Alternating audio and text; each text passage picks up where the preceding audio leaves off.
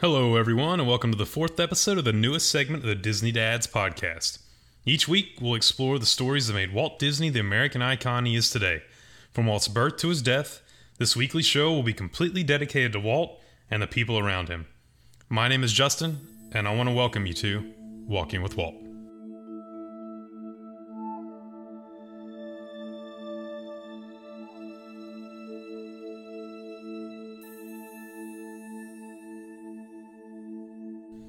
Last week, when I left you, we were in Marceline, Missouri in the early 1900s at Walt's early childhood from ages about 5 to 9. And Elias had moved the family from Chicago to Marceline to not only be closer to family, but also to get the, ch- the children outside of the city lifestyle into more of a country way of living. While in Marceline, Walt fell in love with the country way of living. He fell in love with the animals, the people, the small town. And that's where Walt began to find the passion for drawing and for arts as he would sit under the Disney tree, the dreaming tree, and gaze up at the sky and dream about the things that he wanted to accomplish one day with his passion for the arts. Walt's father, Lias, was a hard man. He saw life very differently than the way Walt saw it. He found that the passion that his son had for drawing was an absolute waste of time. There were chores to be done, and the harder you worked, then the further you would go in life, is the way Elias looked at things. We can credit Elias for one thing. He did instill in Walt the hard work and dedication that he would have later in his life when he came up with the Walt Disney Company with his brother Roy. My question is this Who was this man? Who was Elias Disney? You know, Elias only had around a decade to influence Walt. From age, let's say 5 to 15, 16, because at age 16, Walt forged documents to enlist into the military. Uh, the actual age to enlist was 17. Walt forged those documents to get in. So Elias only had around a decade to influence Walt. It was that decade of influence, though, that created the work ethic and the dedication that Walt would carry on for the rest of his life. Let me take you on a journey through the history of Elias Disney. Now, Elias was born to a few immigrants from Ireland in Bluevale, Canada, which is now would have been a province of Ontario, on February the 6th, 1859. So let's fast forward 19 years, and the year is 1878, and Elias moves with his father Kepple to California in search of gold during the gold rush, but when they were unsuccessful there, they ended up purchasing about 200 acres near Ellis, Kansas, and creating a farm where his father and Elias would become farmers. Walt and Elias had a lot in common that a lot of people don't realize because once Walt was born, Elias was forced to settle down and become a father and become a provider, and he, he couldn't chase the dreams that he once chased. For example, he had entrepreneurial tendencies, Elias did. He in 1884, he left the farm, left his father, he joined the railroad crew, and started building the Union Pacific across Denver. That didn't work out. He then left there. He actually became a professional fiddle player in Denver, something a lot of people don't know. When that didn't work out, he became a mailman in Kissimmee, Florida, which is very, very close to where Walt Disney World stands today.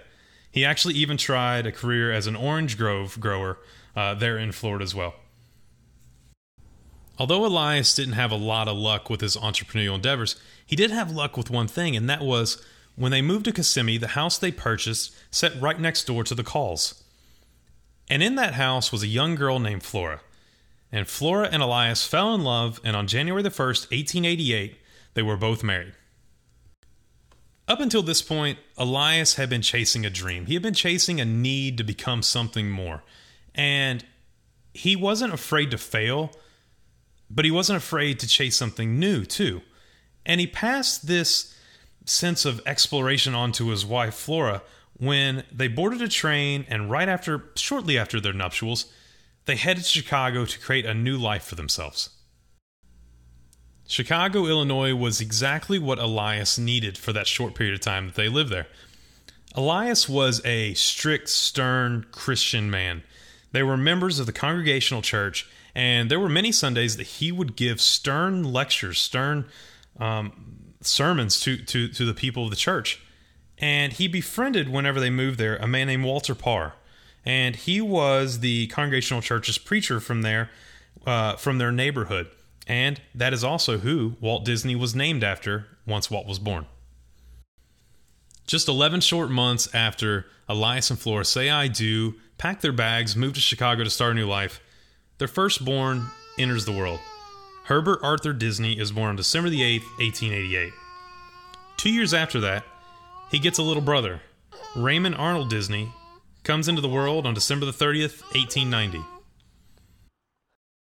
Elias and Flora are happy. New life, two boys in Chicago, living the life in the big city. But why not add a third?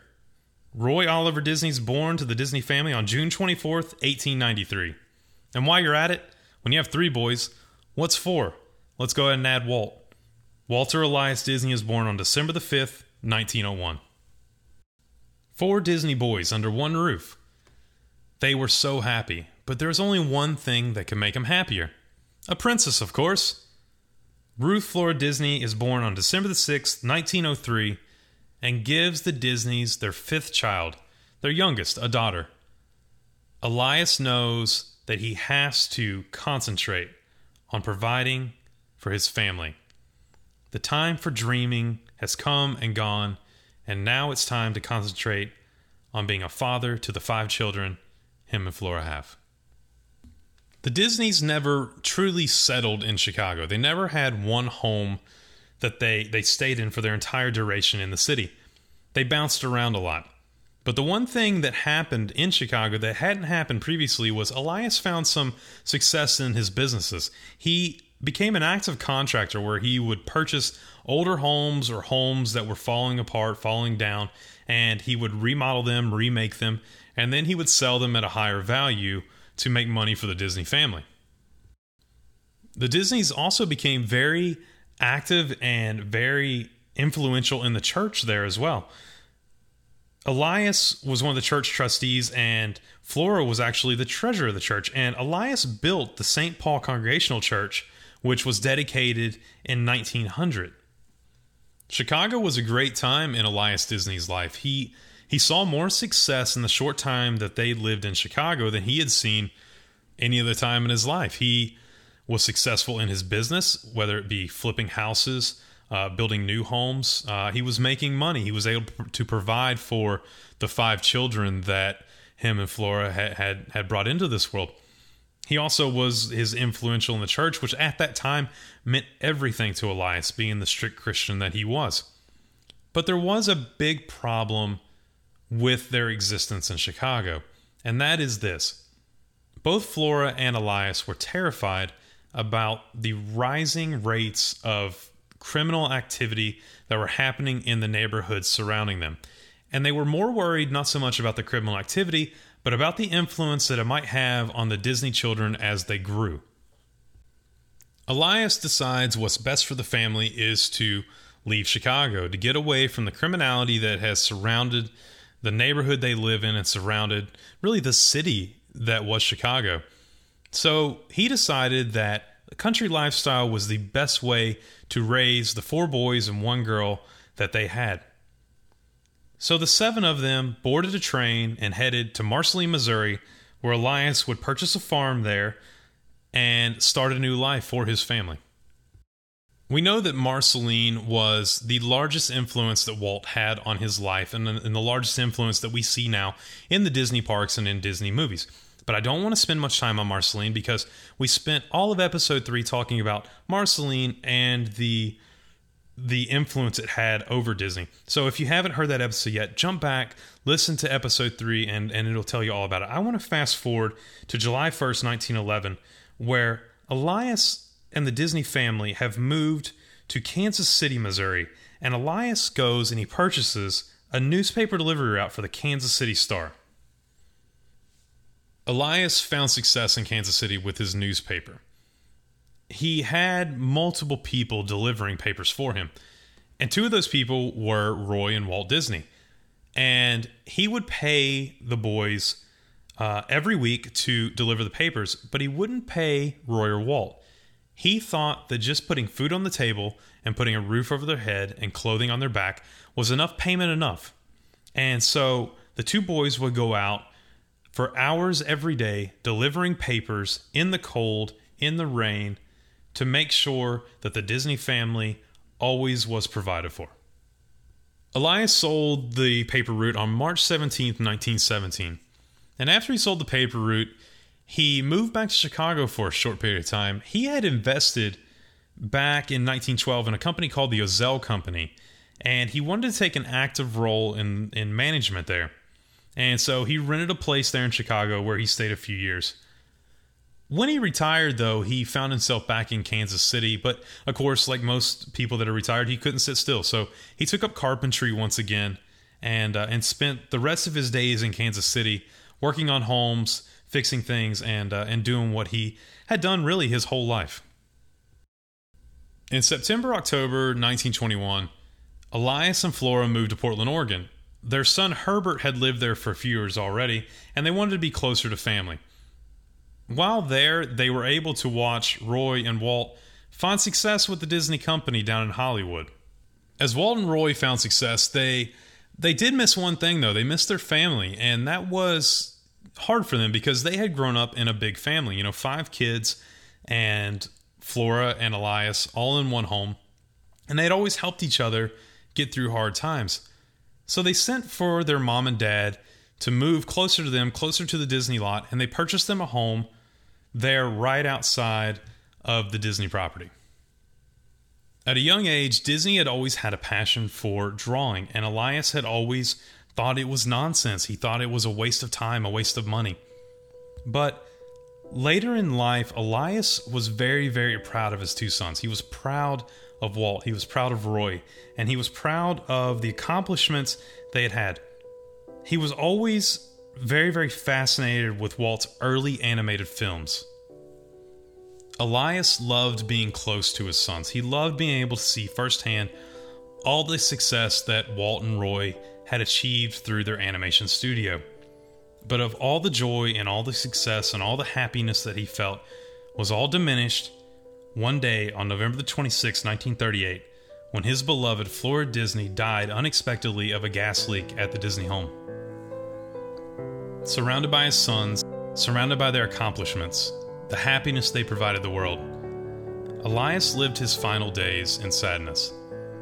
He was never able to recover from the emotional, the terrible loss that he had had when his beloved had died. And on September the 13th, 1941, Elias Disney passed away in Hollywood, California. Elias is entombed next to his wife, Flora Call Disney, at the Great Mausoleum in the Sanctuary of Truth in the Forest Lawn Memorial Park in Glendale, California.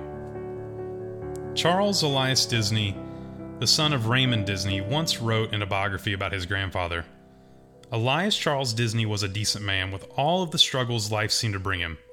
Elias never refrained from providing for his beloved family. Over time, there's been a lot of Disney dads, but I dedicate this episode to the original Disney dad. Elias Disney. Although Elias was a stern, hard man, his boys loved him. The Disney brothers loved their father. And you can see that love enshrined on Main Street USA in both Disneyland and the Magic Kingdom. The next time you're taking a stroll down Main Street, look up. If you're in the Magic Kingdom, right above Uptown Jeweler, you'll find the Elias Disney contractor window. And if you're in Disneyland, right above the Emporium, you'll find the same window. The Disney brothers love their father. And from one Disney dad to the original Disney dad, I say thank you. And I want to thank you guys for joining us for this fourth episode of the newest segment of the Disney Dads podcast. It's been so much fun to expand my knowledge on Walt and to be able to learn more about the man and the people around him that helped create such a amazing place that we all love so so much. So I hope you guys have a fantastic week and I hope to see you the same time next week as we go walking with Walt.